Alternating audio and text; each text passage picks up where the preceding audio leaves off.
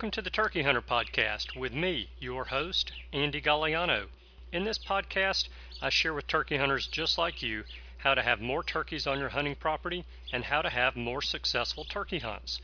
I teach you how to do this with tips and interviews with turkey hunting pros, wildlife management tips, and entertaining turkey hunting stories. Tune in weekly as I share proven and simple strategies to help you have more success this turkey season. Make sure to head over to www.iamturkeyhunting.com to subscribe to receive free turkey hunting tips, tactics, strategies, and product reviews. Also, please visit and like my Facebook fan page. Go to Facebook and search I Am Turkey Hunting. And also, feel free to post your turkey hunting photos from this past season and let us know where and when you killed your bird.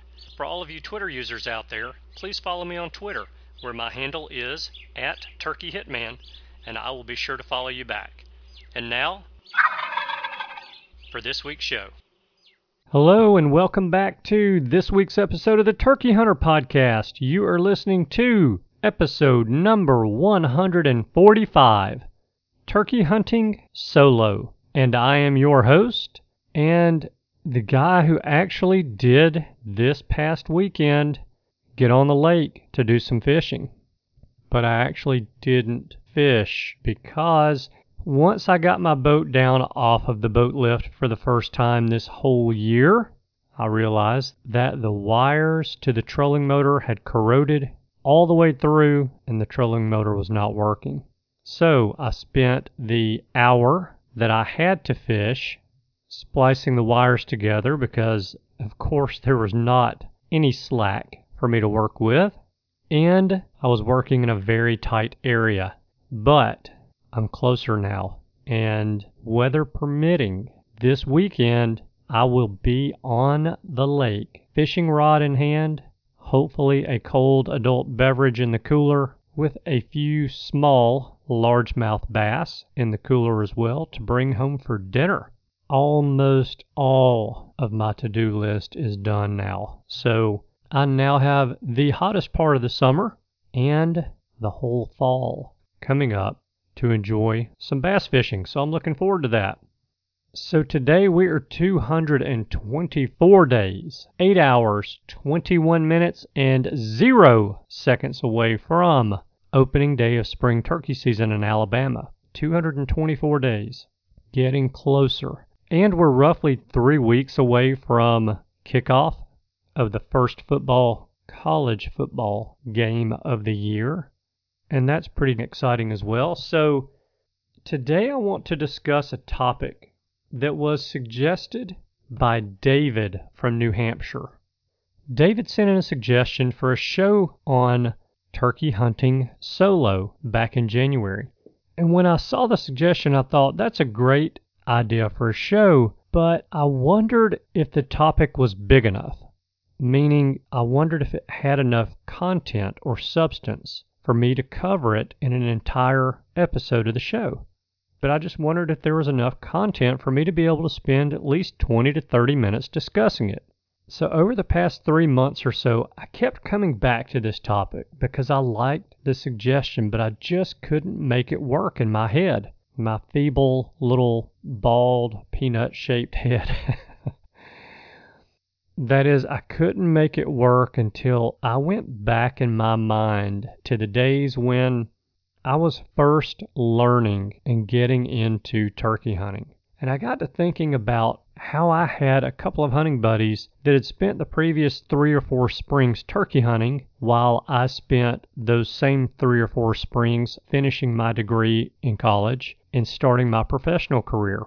And I got to thinking back to how I would go in the woods at the time before daylight and make one or two mistakes before I ever saw dawn's crack. And I thought about how I would continue making mistakes through the early dawn until late morning when I would trudge back to camp with my bottom lip poked out, all the while thinking that if I had one of those two hunting buddies with me, that we would have killed a bird or two that morning. When I started thinking about this topic like a turkey hunter who is relatively new to the sport instead of like one who has been hunting turkeys for over 20 years and 70 to 80% of the time hunting them by himself, I figured it out. I figured out that there's plenty of content to cover on solo turkey hunting to do a 20 to 30 minute episode. So here we go. First up, I can't leave this out, is safety. I will kick myself in the rear end if I don't talk about this first because it is the number one thing that we turkey hunters need to keep in the back of our minds at all times.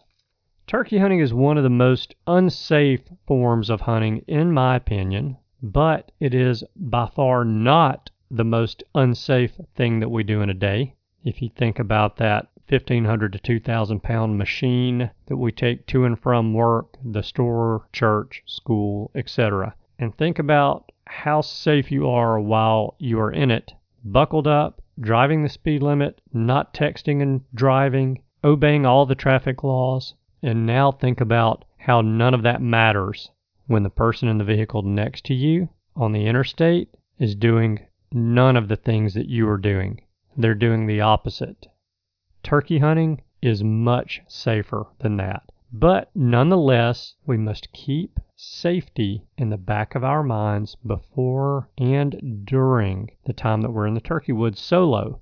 It's especially important solo because we don't have that other person in the woods with us to help us if something goes wrong. If you'll remember, I did an entire episode on turkey hunting safety not terribly long ago, so I'm not going to get too deep into it again today. But I do want all of us to go back and listen to episode number 130 again, especially before we take to the fall turkey woods very soon.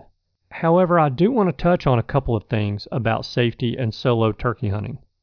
First, when hunting solo, we need to make sure that someone knows roughly where we're hunting. If you're like me and you have several different hunting properties, then we need to let someone know at the very least, which property we'll be hunting that day. If we're hunting a large parcel, then we can drop a pin on Google Maps before we get out of our vehicle and send that to our spouse, a family member, a good friend, whoever it may be, even a coworker. And this is extra important if we have any sort of medical condition. And now I actually just thought of this when I mentioned that about having some sort of a medical condition and taking extra care. And I thought of my dad when I said that. My dad, about 10 years ago, had bypass surgery. He had one artery that had two blockages in it. One of the blockages was 80% and the other was 90%. And they actually had to do a bypass. They couldn't put stents in after that surgery, my brother and I, who hunt with my dad, and one of our really good friends, Rocco, have been very careful and made extra sure that we check up on my dad when he's in the woods. He normally doesn't hunt alone. He doesn't deer hunt alone. My dad does not turkey hunt. But one of the things that we did was we bought him a whistle. Now, I'm going to guess I don't know this to be a fact. I've never had a heart attack, but I'm going to guess that if you're having a heart attack, finding the air to blow a whistle may be a little difficult. But it got me thinking that really we probably all should have a whistle in our vest, some sort of a safety whistle in our vest that we can use if something were to happen. And think about it, you walk around in the woods in the dark and you step on a snake who's not real happy about that, or you step in a stump hole and hurt your knee, hurt your ankle, break your leg, you slip on rocks coming down a hill and you fall and you hurt yourself. Having a whistle may be the difference in you having to crawl a mile or two back to your vehicle to drive yourself to the doctor or hospital for help, or being able to summon someone to come and get you should you not have cell coverage. And that's another thing. We need to keep our cell phones with us. If your hunting lands are like mine, cell coverage is spotty at best, and having that whistle can be what we need to draw attention to ourselves and get some help where we are. So I'm in no way affiliated with this company, but they seem to have a pretty good product. So go check out stormwhistles.com. S T O R M W H I S T L E S dot com. They claim to have the loudest whistle on the market. I'll be buying two of those very soon one to go in my turkey vest and one for my wife as a safety measure. So, the second safety thing that we need to think about when hunting solo is that we should always ask ourselves this one question before we do anything What is the worst thing that can happen to me if or when I do blank? Whatever that action is that you're thinking about, whether that's crossing a fence or crossing a creek, climbing down a steep embankment, whatever it happens to be. Ask yourself what is the worst thing that can happen to me if or when I do this. If you don't like the answer to the question, don't do what you were considering doing. Now, if you're willing to accept the worst case outcome and there is zero chance of hurting someone else in the process, then, well, we're all adults here. That's your decision. Okay, not to belabor the point today. When turkey hunting solo, we just need to be smart and safe when in the woods. Now, there are some tricks to the act of turkey hunting solo that can help our chances of success, and I want to talk about a few of those now. David from New Hampshire asked specifically about setting up properly and knowing when to switch from the call to the shotgun. So I want to cover those two things before I forget. First, setting up properly. All right, this is important no matter if we're hunting solo or with someone else. In my opinion, about 90% of whether or not we'll be successful on a hunt is determined by our setup.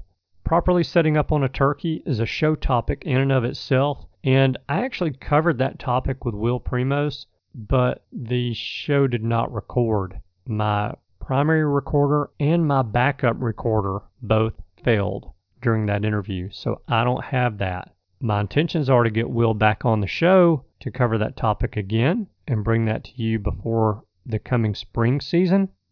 But right now, I think there are a few things that we should keep in mind when setting up on a turkey to hunt him. We should use the terrain and foliage to get as close to that gobbling turkey as possible without spooking him. So, how close is as close as possible? Well, Get as close as you think you can get without spooking that turkey, and then move one tree closer. You'll be amazed at what that five yards or 10 yards will do to your success rate. That right there was a huge game changer for me, learning that one little tip. Next, set up on a tree that has a little cover in front of it, more cover beside it, and, if possible, even more cover behind it, and preferably a tree wider than our shoulders. Now, the cover in front of the tree is something that we need to be very aware of. We need to be cautious that the cover in front of us does not impede the movement of our guns when we need to swing the gun for a shot. So we need to make sure that there are no vines in front of us that the gun barrel can get hung on, and there are no saplings in front of us that the gun barrel can get hung on. So that's something that we need to keep in mind when we get set up. Since I'm going to see if I can get Will back on the show to let me record him on this topic again, I'm going to leave this topic at that as I think we have enough info for us to think about now while we're setting up on a hunt. The next thing David asked specifically about was knowing when to switch from the call to the shotgun. And I think we often make this decision more difficult than we need to, especially when we watch a lot of turkey hunting shows on TV or on YouTube. And here's why. In those shows, we see the 5 to 22 minute edited version of an hour long turkey hunt where there is a great focus on the part of the hunt that we get to see on helping sell a sponsor's turkey callers or decoys or camo instead of teaching us, the viewers, what worked during that hunt and why. So I was fortunate enough when I began turkey hunting to have shared the hunting camp with a man named O.T. Miller. And O.T. is a good hunter, and specifically a good turkey hunter. OT came from the old school of turkey hunting where less is best. And he shared something with me that has helped me in many of my turkey hunts. He told me this when you call, and that gobbler responds to your calling, put your turkey caller down and don't pick it up again. Now, I've had to modify that tactic over my years of turkey hunting to make this strategy more effective for me. But to sum it up in one sentence, here it is. When you have confirmed in your mind that gobbler has acknowledged or gobbled to your calling and that he's getting closer to you, then put your caller down. Your turkey caller at that point in time has done all it needed to do. Get your shotgun to your shoulder, on your knee, which by the way, it should have been there already, and have it pointed in the direction that you believe that the turkey will approach from. If that gobbler hangs up, then there's a good chance that we set up in the wrong spot as we should have thought about any potential hangups before we ever sat down to call from that spot in the first place. So at that point, we can choose to either try to coax that tom across, over, through, or around whatever it is that's hanging him up, or we can slip out of the area away from the gobbler and approach him from a different direction and try again. Typically, he'll let us know if he's hung up by gobbling from the same spot over a period of 15 minutes to two hours. But I want to tell you that if a turkey's gobbling from the same spot for 15 minutes, you probably want to wait him out before you decide to back out and try to come at him from a different direction. But here's the trick I can't tell you how long you should wait. Remember, I had a rule a long time ago of once I sat down and I called, I would not move for 60 minutes. I would not get up and reposition for 60 minutes. It worked quite often for me. I have abandoned that rule since for no particular reason other than I'm probably just getting more impatient in my old age, but it worked for me. It helped me kill a lot of turkeys. Now, one other modification that I've made to OT Miller's advice is this. When I call and that Tom responds, then I'll hit that caller again a lot more aggressively to try to get him fired up a little more so he doesn't get disinterested after I put the caller down. All you guys listening, think back to your single days and imagine you were talking to a woman on the phone and she said, I'd like to see you this evening. Then you reply back and say with excitement, I'd really like to see you too. And then she says nothing. What are your thoughts at that point? We're likely going to say, Can you hear me? And if we get no response, like that gobbler is going to get when we put that turkey call down, then likely we're going to cuss our cell provider and hang up the phone. Now imagine instead of hearing no response after you tell her, I'd really like to see you too. Now imagine you hear her say in a very excited tone how she would really like to see you this evening then you have to admit that you would probably get a little fired up yourself and figure out some way to get over there to see her this evening, even if you had to walk. In my human mind, that always tries to think like a turkey. That is the effect that I see an immediate, excited call in response to a Tom's gobble doing to him. I can't tell you how many turkeys I've killed where that is all the calling I've done. I sat down, I called, he responded. I called excitedly, he responded. I put the call down, and in minutes, he's standing in front of me at 30 to 40 yards. So try that out. That should help you when you're hunting solo to know when to put the caller down and pick up the shotgun. So call if he gobbles, call immediately, and a little more excitedly in response to his gobble and put the caller down. Eight times out of ten, he'll respond to your excited calling. And if he has no hens with him, then there's a very good chance that he's coming to say hello. And if we'll use that strategy to know when to switch from caller to gun, then we will kill many more turkeys than we will spook by making that switch after we've made visual contact with the gobbler that has been responding to us. Now, there will be times when we get caught unprepared. It is going to happen. It is just going to happen to us. Perhaps there's another non gobbling tom between us and the gobbling bird, a subordinate bird that's there. And the non gobbling tom comes right in before we are convinced that the gobbling bird is making his approach. And if that happens, we're going to get caught. with a turkey caller in our hand. Now we have some choices at that point. We can try to wait until that approaching silent Tom steps behind a tree, drop our caller, and position our gun for a shot. And that's fairly risky, but really all of our options at that point are risky. We can also try to quick draw the Tom and run the risk of missing him while he's running or flying away. Or we can slowly and methodically drop the caller and move our arms and gun into position by keeping our hands and our arms as close to our body as possible while we move. And again, remember I said slowly and methodically move. We can help ourselves in these situations by always, always, always having our gun rested on our knee instead of sitting the gun in our laps.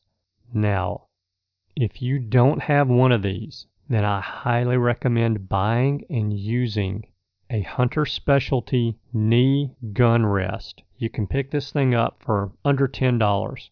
And all it is is a camouflage covered piece of foam with a nylon webbing strap attached to either side of it. That strap straps around our leg. That camouflage foam is moved up onto our kneecap and the gun rests there. It provides us with enough padding to keep our leg from falling asleep with the gun sitting on it, and it also will help to hold the gun in position while we work a turkey caller by hand. I'm telling you, it's one of the best $10 investments that I have ever made in my turkey hunting career. I can't tell you how much I recommend one of those. Now, sometimes when hunting solo, we have to get creative with our hunting strategies. And I can't give you any hard and fast strategy on this to use because it's all about being creative and experimenting with new ideas when the opportunities present themselves. For example, and I've told this story before, I believe it was on episode number 100. One morning I set up on a food plot because there was zero gobbling going on that morning. The woods were quiet. Even while the turkeys were on the roost, there was no gobbling. So I parked my rear end in an area where I knew there were gobblers, and I sat there and I waited. And I called sporadically, not much, because there was just not a lot of turkey sounds in the woods. But after sitting there for about 30 minutes, I heard a turkey gobble about 250 yards away. And because my hearing's not real good, I knew where the turkey was, but I couldn't exactly pinpoint where he was or how far away he was. So I sat there and he gobbled again and he was louder. So I knew that I didn't need to go anywhere. He was coming in my direction. After 10 or 15 minutes, I see a gobbler approach the food plot from the road that comes into the food plot on the other end and this turkey's about 150 yards away from me. Now he can see in this food plot very well once he walks up the road and is standing on the edge of the food plot, and he knows that there is no hen in this food plot where he heard a hen calling because I don't have a decoy out. Remember, I rarely use decoys. This is a time when I think a decoy probably could have helped me. But had I had a decoy out, then this wouldn't have happened. So I sat there and I watched and waited and tried to figure out what that gobbler was going to do. And he walked off. But he didn't walk off the direction he came from. He continued in the direction that he was headed before he took the little turn to walk up the road to come to the food plot where I was. So once he got to a point where I figured he would be out of sight and I wouldn't spook him, I got up and I went to the end of the food plot where he walked up to the edge of it, and I sat down and I called, and he answered me, and he was about 150 yards away. And I waited, and I waited, and I waited, never saw him, and then all of a sudden he gobbled again, and he was about 50 yards away from me. And I waited again, and he never showed. And he gobbled again, and he was about 150 yards away from me again. So I got up and I closed the gap again, and I walked about 75 yards and I sat down and I called and he answered, and he was about 125 yards away. He should have only been about 75 yards away. Remember, he was 150 yards. I cut the distance by 75 yards, so he should have only been 75 yards away from me, but he was walking away from me. And at that point in time, he was about 125 yards away. So I just sat there and I waited. The next time he gobbled, he was about 70 or 75 yards away from me. He'd come in closer. And I'm thinking, okay, he's going to show himself any time now, and I'll get an opportunity to take a shot. But instead, he gobbled again and he was going away from me again. This time he's probably 150 yards away. So I get up, close the distance again, and I sit down and I call. The exact same thing happened again. He would only come part of the way into me, and then he would turn around and he would walk off, and he would gobble again and let me know that he was walking away. So after the fourth time that happened, I figured him out and I thought, all right, I'm going to try something. I'm going to cut the distance about halfway to him and I'm going to call. And then I'm going straight to him. So I did just that. I called and he answered and he was about 150 yards away. And that's when I cut the distance to him again and I went straight to him and I got about 75 or 80 yards closer to him and I ducked off the road and I sat down and it was not three minutes before he topped the hill, gobbled, stood there, and I busted him at about 25 steps. If I had had another hunter with me that day, if I'd had a hunting buddy with me, I would have had my hunting buddy get closer to that turkey and I would have stayed back and called, and we probably would have killed that turkey that way when you're hunting solo, you have to be creative and you have to do some things that sometimes are a little unconventional, like calling from point A and then getting very quickly 75, 80 yards closer to that turkey that's been gobbling and then sitting down and waiting on him to come into you. Since I didn't have a partner that day, I made the best and the most out of the hand that I was dealt by that turkey. And that's what I'm talking about. We got to be creative when we hunt solo. Now, I often have mixed feelings about turkey hunting solo because I enjoy sharing the spring turkey woods with an old friend or a soon to be new friend, but I also enjoy working birds by myself and for myself. And because I turkey hunt every day, I often find myself turkey hunting solo, which helps to satisfy that urge that I have to work birds by myself and for myself because my usual turkey hunting partners have young children and work obligations during the week. Solo turkey hunting is just like everything else that we do. The more often we do it, the more comfortable we feel doing it, and the better we become at it. Hunting solo for a new hunter can be a scary thought, but I don't want that to be how we think. I believe that if a new hunter has listened to a great number of these shows, then he or she can go solo into the turkey woods with confidence and a notebook and a pen. I really do think that's a great idea. And write down what works and doesn't work. And I really believe that soon that new hunter will be using that pin to validate a turkey tag. So, for those new ish turkey hunters listening, don't be afraid. Get out there in the turkey woods, have fun. I'm going to say that one again.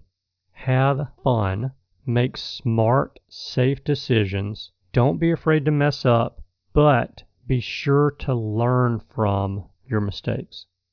Okay, so that is all that I have for you guys this week. But before I let you go, can you help me with one thing? If you have not already done so, will you please leave a five star rating and a review on your podcast player app. By doing that, you're helping people who stumble across this show decide whether or not they want to listen to it. And that's a huge help to me. So if you've gotten anything out of today's show, if you could leave me a five star rating and a review, I would be very appreciative. Speaking of appreciation, thank you guys so much for tuning in this week. I know that you have choices. I appreciate you spending your time with us. I hope you have a wonderful week and I look forward to seeing you again next week. Goodbye. Thanks for tuning in. You were just listening to the Turkey Hunter podcast. If you enjoyed the show, please go on over to iTunes and leave a five star review. And make sure to head over to www.iamturkeyhunting.com to subscribe for free turkey hunting tips, tactics, strategies, and product reviews to help you have a more successful turkey season. And stay tuned for upcoming episodes on hunting afternoon birds, how to film your hunt, and the breeding cycle of hens, as well as some guest interviews.